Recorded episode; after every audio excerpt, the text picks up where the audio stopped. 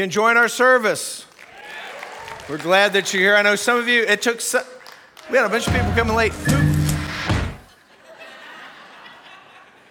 Who, got stopped because of the train?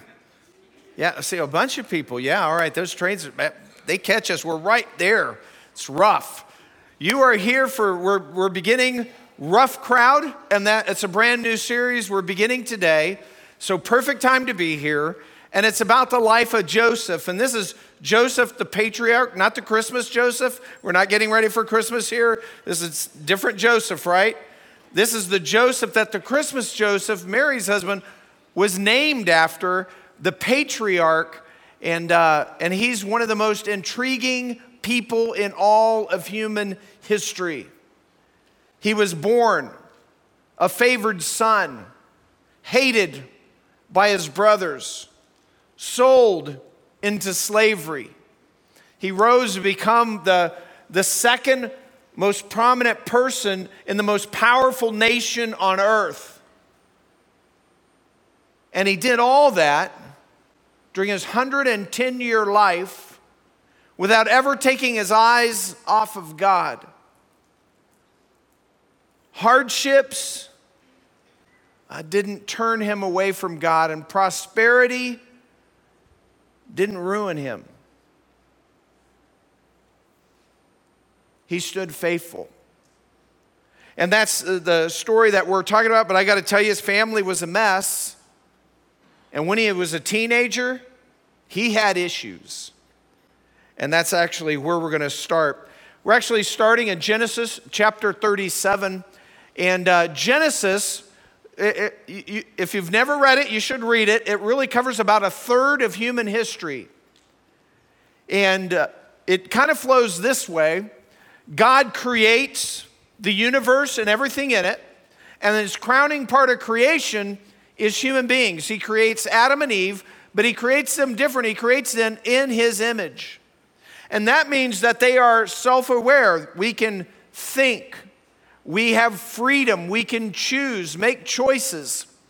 But unfortunately, that freedom that God gave us so that we wouldn't be just droids serving Him with no choice, that freedom led all of us into sin. That freedom brought sin into the world, that brought a curse onto the world, and people started drifting from God as, as people began to multiply on the earth. That became so bad, so messy, so evil that at one point God cleansed the earth with a flood, only saving eight people to repopulate the earth. But even after that, people kept drifting further from God, and also life became more and more messed up with sin. And then finally, God had a plan that He revealed to us finally, but God had a plan to deal with sin and to punish sin once for all without destroying us. And in order to set that plan in motion, he picked one person, one man named Abraham. And he called Abraham out of the Ur of the Chaldees, which would be like in Iraq area, and called Abraham to move to another land, the land of Canaan, which is what we would call modern day Israel. And so Abraham believed God and he picked up everything and he went to a land he had never heard of, never knew about to serve God. And then God told him, Ab- Abram, later his name was changed to Abraham, God told him that he would be the father of many nations. But more than that, that he would be the father of a specific nation through whom God would bless the entire world. God said through Abraham, he would bless all of us who would live on earth. And so Abraham went to Canaan, and the first problem, although he's to be the father of many nations, he and his wife couldn't have children. And so that, that went kind of slow. That wasn't a great start. Finally, in their old age, Abraham and Sarah had a son, and his son's name was Isaac. Isaac then continued to live in, in, Canaan, although they were sort of nomadic. And then Isaac had twin sons named Esau and Jacob. And here's where the trouble kind of starts. Scripture says Ekah and Jacob were born. I'll get back to that in a moment. But then Jacob becomes the father of 12 sons who become the 12 tribes of Israel. So that's kind of what, what Genesis is going to cover. Genesis actually ends with the story of Joseph, who we're talking about uh, in, in chapter 50. So, th- so that's how that goes. So Jacob is the father of Joseph, and it starts there in Genesis 37 1. Now, Jacob lived in the land where his father had sojourned in the land of Canaan. And I know that, that he, so Jacob lives in the land where his father has sojourned. Sojourn just means that you're in the land kind of temporarily. God promised Abraham the land, but Abraham's there, but he's there kind of a, as a guest, and he's kind of nomadic, and he didn't really own any land except for a, a burial plot. When Sarah died, he bought a cave and an area for her to be buried in, but he didn't really owe the land, or, nor did Isaac. But Jacob lived in the land where his father had sojourned, in the land of Canaan. These are the records and generations of Jacob. And, and now the story shifts right in the middle of that verse to the life of Joseph. And, and basically, what we're going to learn is that God, just like we've been studying about the last four weeks, God works out his plans his sovereign will in spite of decisions and even wrong decisions that people make. And here in this story, we're going to find out today that God works out his sovereign plans even in spite of an imperfect family that's riddled with favoritism. And so we'll begin there. Joseph's background of an imperfect family and mainly this sin of favoritism that's part of that. So we all have heard the term, right? Dysfunctional family. And some of you are living it, right? I know. Dysfunctional family, kind of an overused term. It's the sense of disintegration produced with family with, with a lot of hurt and pain. And so today, our families are in trouble. Uh, we see it all around in our culture. And they're in trouble because we don't do family the way God intended us, who, who created family, how He intended us to do family and, and we don't do it the way God intended because of our culture's disdain for differences and roles, because of a, also because of a lack of love and then communication, also selfishness, addictions, uh, child abuse, sexual abuse, affairs, pornography. You know, all these things tear at the family. And, and for Christians, for most of us in the room who are believers, what when family breaks down with us, a lot of times it just boils down to us not wanting to follow what God tells us to do in marriage. And so we need to keep re upping for that. And of course, we all know that there's a dynamic that when families go bad, that gets inherited, passed down through the family our kids, a lot of times, will carry forward any dysfunction that might be in our family. So, you know, they learn from us. We're the example. So as we carry that forward, sometimes that can be a bad thing. And unfortunately, they kids can grow up and, and they'll repeat the good stuff, but they'll also repeat the mistakes of their family, which is what's great about Christianity.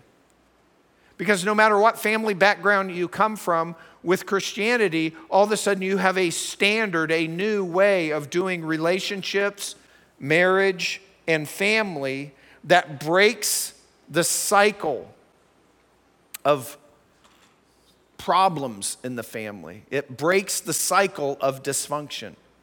How that played out in my life is, you know, sometimes we can see that, but for me, it, it was very obvious that God gave me a, a, great dad, but my dad was not a believer, and my mom was a believer. So then I could see how they both kind of approach things differently. And so then, as a young man, I gravitated to be more like my dad. But then I also realized that I had another father in heaven who had advice to give me so then, even though I would naturally kind of default to the way my dad would be as a dad, I realized that no, I need to filter that through God's word to see and keep the good stuff and kick out the bad stuff. Does that make sense?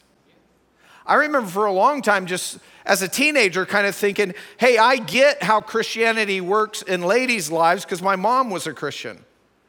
But I was like, how do you be a man and be a Christian at the same time? I mean, to me, that was like, yeah, how do you do that? I mean, I just, I, I'd never seen that. I couldn't really see it. And what helped me so much is in my home church in Colorado, I actually had uh, some men in my church that showed interest in me as a teenager. And they allowed me to kind of look into their lives and see, oh, this is how you do it. You know, back then we had something called a newspaper and these guys would like flip through a newspaper and if they saw you because of sports or something like that in the newspaper then on sunday it'd be like hey kevin i saw that you know and, the, and they would strike up a conversation and just they just cared. And all of a sudden i started seeing oh this is how you be a christian and a man at the same time. Well we all need that. We all need that so, as Christians, we can break these family cycles by doing it God's way. And, and what we learn is that God can use anyone, anyone, for his purposes, no matter what you've come from, no matter where you've been, no matter who you are. And so we use this term, rough crowd. Why, why do we call this series rough crowd? Because it seems like in every phase of Joseph's life, he's in the middle of a rough crowd, people who don't want his best interests. And it starts even in his family. Rough crowd. And I don't know about your family, but just as I look at you, it looked like it could have been. No, I'm just kidding. No, no, I don't know about your family, but Joseph's family was rough. He had some issues, all right? Think about it. Look at the background of his family. Joseph's grandfather was Isaac. Isaac had twin sons, and he played favorites. He loved one of the sons, Esau, not Jacob, Joseph's dad. But Rebekah, his wife, loved Jacob. And that got that played out in such a bizarre way that Esau held the birthright as the firstborn twin. But then Jacob and his mom, Rebekah, conspired against Isaac to get Esau's birthright to Jacob. I mean, how messed up is that, right? Well, when that all blew up, Jacob has to run for his life because his twin brother Esau vows to murder him. And so he takes off. He, he goes about 200 miles away on foot and he goes to his mom's family. And there he connects with his uncle named Laban. And so he lives with him. But what happened is then Jacob fell in love with Laban's younger daughter, Rachel, and wanted to marry her and talked to Laban about it, but he had nothing. He had no dowry. So Laban said, Well, you work for me for seven years, and I'll give you your wife, Rachel. And so he says, I'm in. Seven years is nothing. And he starts working, and, and but he but Laban cheats him. What happens is at the end of the seven years, they have a big wedding, and on, in the dark of the wedding night, after they've been celebrating all day, Uncle Laban actually sneaks in his older daughter Leah into their tent, and Jacob, unrealized, not realizing that, consummates a marriage with Leah, not, not Rachel. And then when he finds out, he's deceived. And so he confronts Laban about it, and Laban's like, Well, hey, you know, in our area, usually the older daughter gets married first. And Jacob's going, What? Just work another seven years and I'll give you Rachel. And Jacob does it. So now all of a sudden, Jacob's got two wives.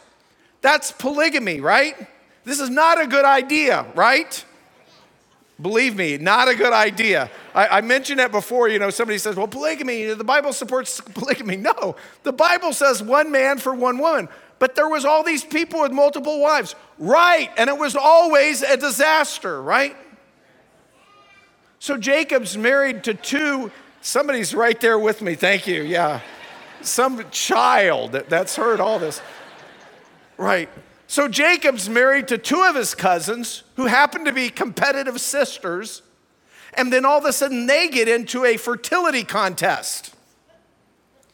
And so Leah, the one that Jacob wasn't really connected to as much, starts having sons, but Rachel doesn't. And so that causes a problem. Eventually, both of his wives, cousins who are competitive sisters, sway Jacob to sleep with two other women to produce more heirs. So now Jacob's sleeping with four women. It's like he's got two wives and two concubines, or in our day, we would just say he's got four wives. Who's thinking this is working out well? It's not working out well. Finally, Rachel has a son, and that son is Joseph, the 11th son of Jacob. And so then it just all kind of spirals from there. Think about this. Later, Jacob moves his family, his 11 sons and a daughter, to Canaan. Ben, Benjamin hasn't been born yet. And then after they get to Canaan, so he goes back home basically. After he gets there, 11, he's moving with 11 sons and he has one daughter. Once he gets there, they're by a, a village, a town.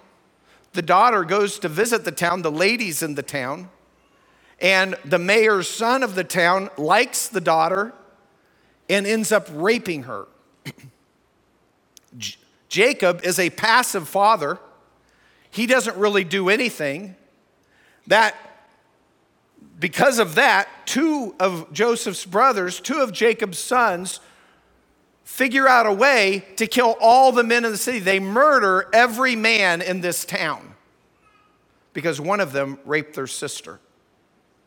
Not only that, Joseph's oldest brother, Reuben, ends up sleeping with one of his dad's wives, ends up sleeping with the mother of two of his half brothers. I mean, it's just messed up. All this is happening. And again, Jacob is not doing anything about this. He's just passive. And I got to tell you, God has called us not to be passive parents. We need to be engaged in what's happen- happening with our kids. We need to lead our families. Don't let somebody else, the government, school, whoever, don't let others teach your kids about God or sexuality or gender or family. That's our job. You keep that. Don't let that happen. So, Joseph's mom then dies giving birth to his younger son, Benjamin, to make the 12th son. And so, Joseph doesn't have a, a mom. So, I don't know how your family is, but here's Joseph. He grows up with three stepmoms, 11 brothers and a sister. One brother slept with his older with his other brother's mom, two brothers murdered the men of an entire town because one of them raped their sister, and all 10 of his older brothers hated him. Maybe you're thinking, my family wasn't so bad after all. Because that's Joseph. It's, or some of you, not so funny, may be thinking, yeah, I get it. I don't have to step out of my front door to experience a rough crowd is right at home. An imperfect family can affect your life adversely. And so, because of this, we see the baggage of favoritism that shows up in Joseph's life. We'll pick it up there in the middle of verse 2. It says, Joseph, when 17 years of age, was pasturing the flock with his brothers while he was still a youth along with the sons of Bilhah and the sons of Zilpah, his father's wives. And Joseph brought back a bad report about them to their father. Now, Israel, who by the way is also Jacob, now Israel loved Joseph more than all his sons because he was the son of his old age, and he made him a very colored tunic. His brothers saw that their father loved him more than all his brothers, so they hated him and could not speak to him on friendly terms. Then Joseph had a dream. And I'm going to stop right there before we continue because Joseph had a dream. Because I know if I don't do this, I'm going to have 10 people over there in room one after church telling me that they had a dream. And because they had a dream, what does that mean and what should I do? Hey, not all dreams are from God, okay? Can we all say that? Not all dreams are from God, right? Some dreams are just out of our crazy, probably almost all of our dreams are just out of our crazy imagination. So, what if you think your dream is from God and that that dream's leading you to some decision in your life? Well, just go back to what we were talking about two weeks ago. Well, how does that square? Remember the grid? You go to God's word first. Does it square with God's word? And then after that, if it's not addressed and if, if, it, if, if it's in God's word, case closed. Do what God says.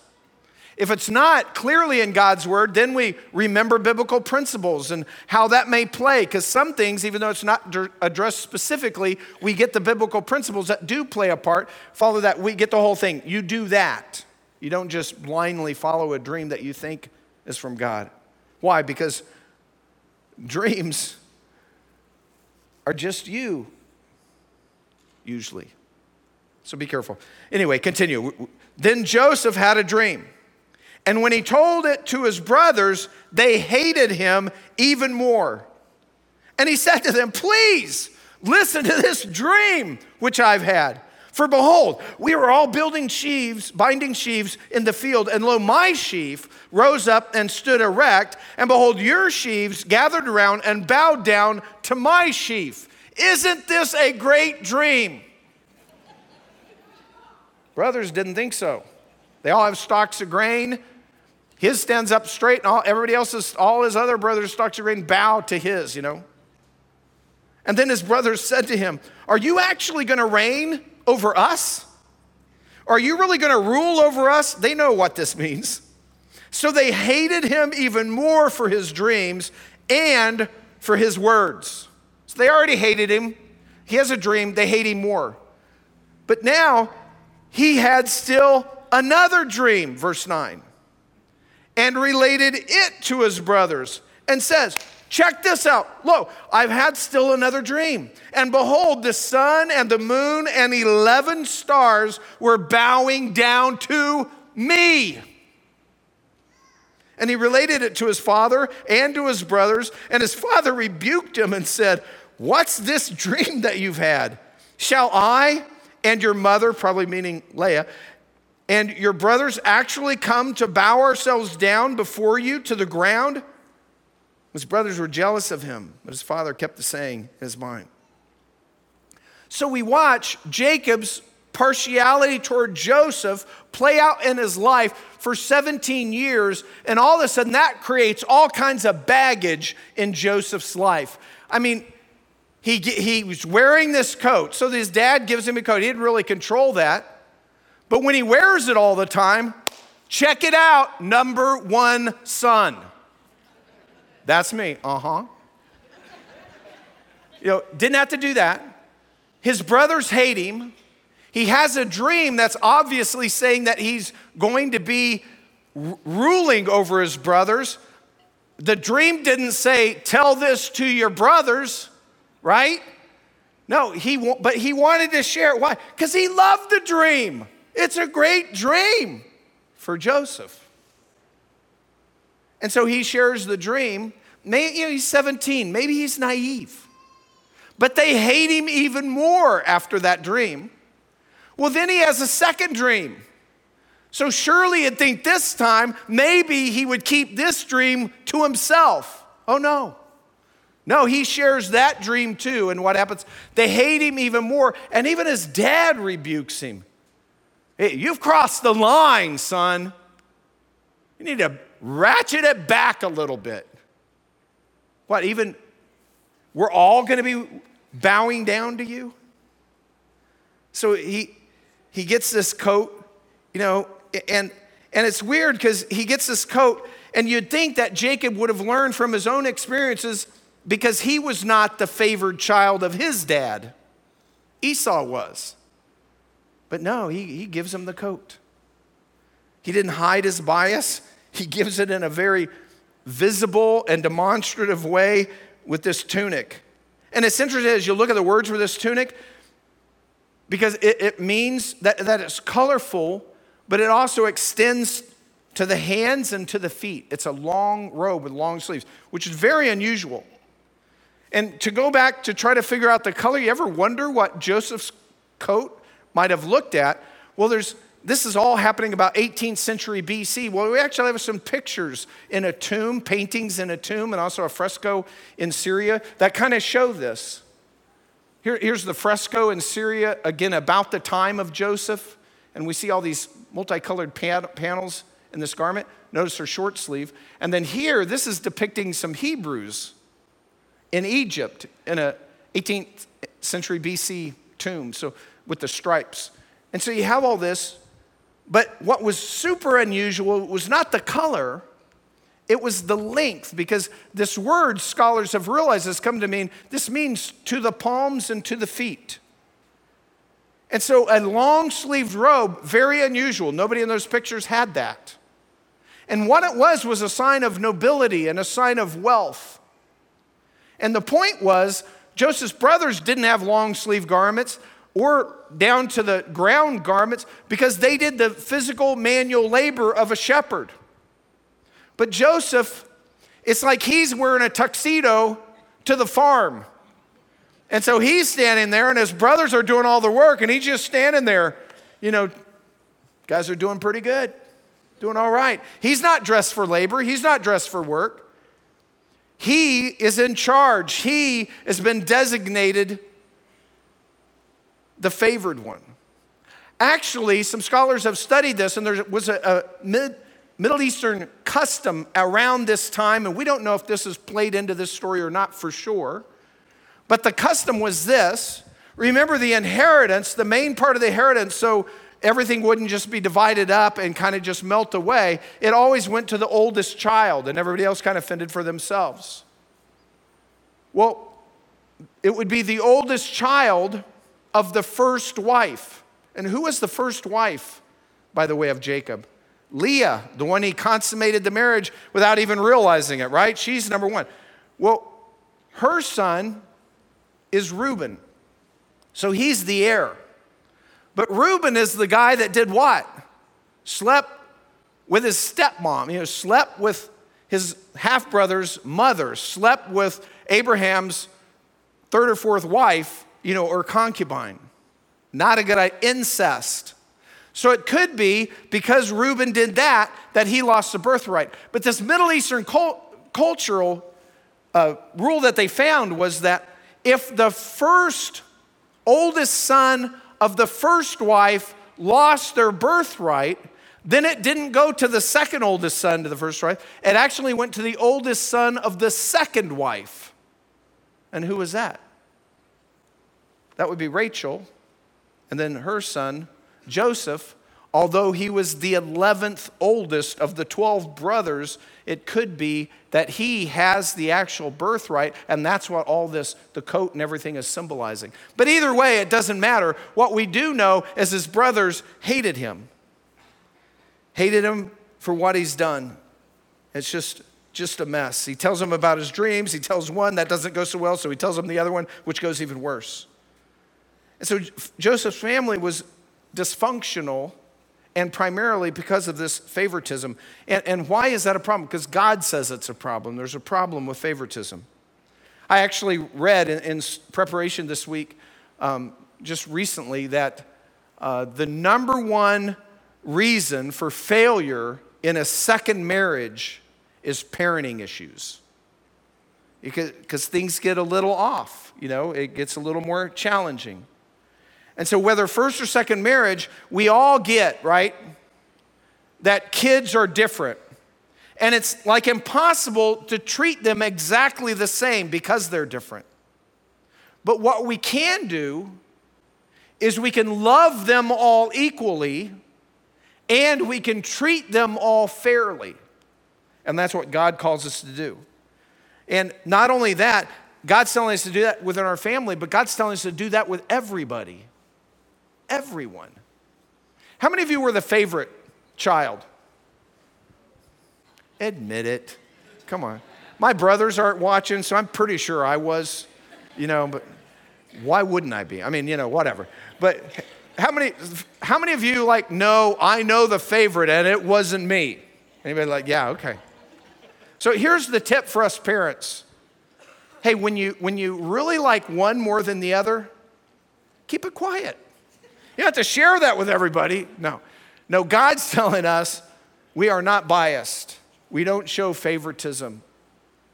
We live it out. So we need to be careful with that. Here's what, here's what God says He doesn't want us to practice favoritism. That was back from the Old Testament. Leviticus 19 15 says, You shall do no injustice in judgment. You shall not be partial to the poor. Like if you're on the jury, you don't, you don't, you're not partial to the poor, nor do you defer to the great. You're impartial. You are to judge your neighbor fairly. And then in the New Testament, we have the same theme. Shows up in James 2, for example, where people within the church weren't treated fairly.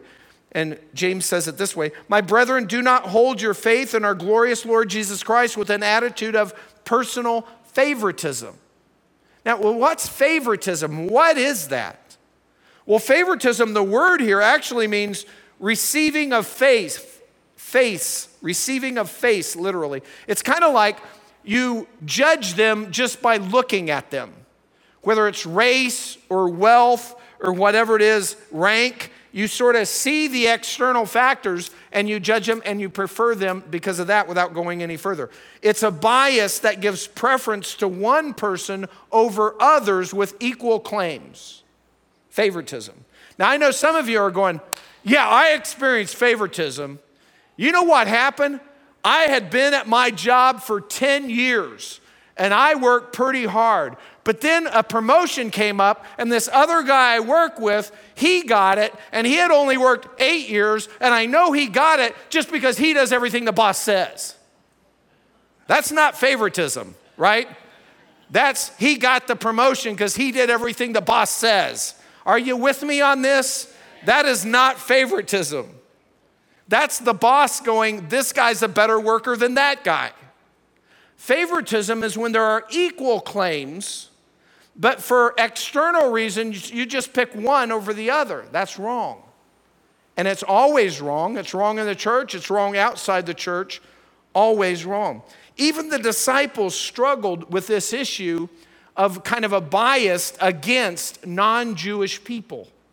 For example, in Acts 10:34 it says, Opening his mouth, Peter said, I most certainly understand now that God is not one to show partiality, but in every nation, the man who fears him and does what is right is welcome to him.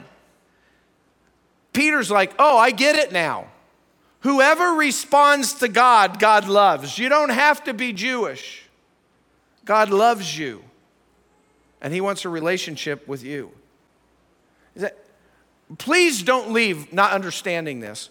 We've all have issues. We've all sinned against God. We've all done our own thing. It's a curse on the world. Sin is rampant. It's because our hearts choose to do our way rather than God's way. We've all done that.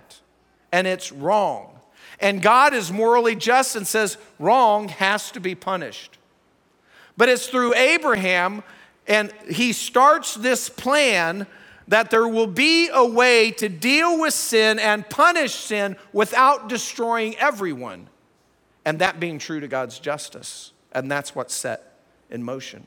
And if you're here today, God loves you. And I always say it this way because it's not just God loves you, I think that's a little too light. God knows you first. God knows you. God knows who you are. God knows everything about you. God knows things about you that you've long forgotten. God knows everything about you. And the amazing thing, just like with me, He loves us anyway. God loves us in spite of our sin. And He invites us, everyone, without partiality. God invites us into relationship with Him. And if you're sitting here thinking, well, that's something because I'm not religious and I'm not moral and I've done a lot of things and I don't think God's extending this offer to me. And it's like, oh, you're messed up? Good. Because you have to understand that before you can even respond to God. Because we're all messed up. None of us deserve His love. Romans 2:11 says, "For there is no partiality with God." There is no partiality with God.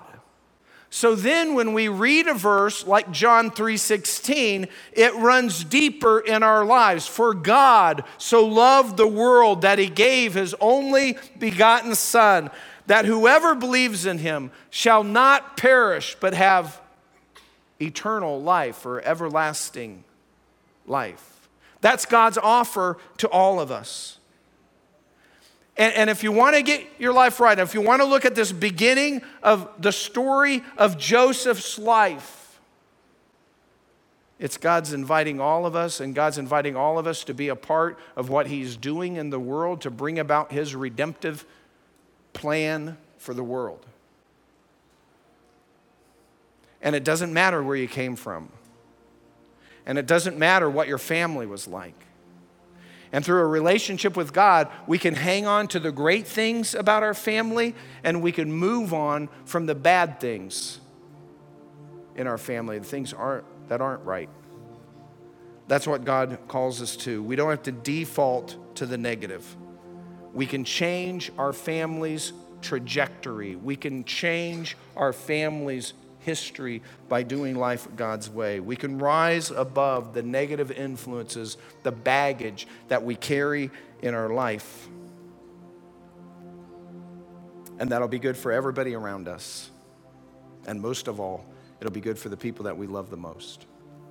So, no matter who you are, no matter what you've done, God wants to use you for His purposes. No matter what's happened before, it doesn't matter. God wants to use you. Let's pray. Father God, we thank you for loving us because none of us deserve it. Father, we thank you for the, Joseph's story in the Bible that, that he starts out kind of rough and then just goes from problem to problem to problem, it seems like, always surrounded by people who don't want his best interests, but yet you use him. And Father, we want to be like him, and that we don't want when we that when we go through adversity, it hardens our heart against you. Help us to be like Joseph. And we don't want it that when we go through prosperity and success, that it ruins us for you because we think we don't need you. Help us to be like Joseph. And Father, help us to realize that in you, you are taking away all of our sins. You are washing them away. You are releasing us from the chains that hold us back. Whatever stuff that's ever happened in our life, it doesn't matter anymore. We can move on from that in your love and your grace. Thank you, Lord. In Christ's name we pray.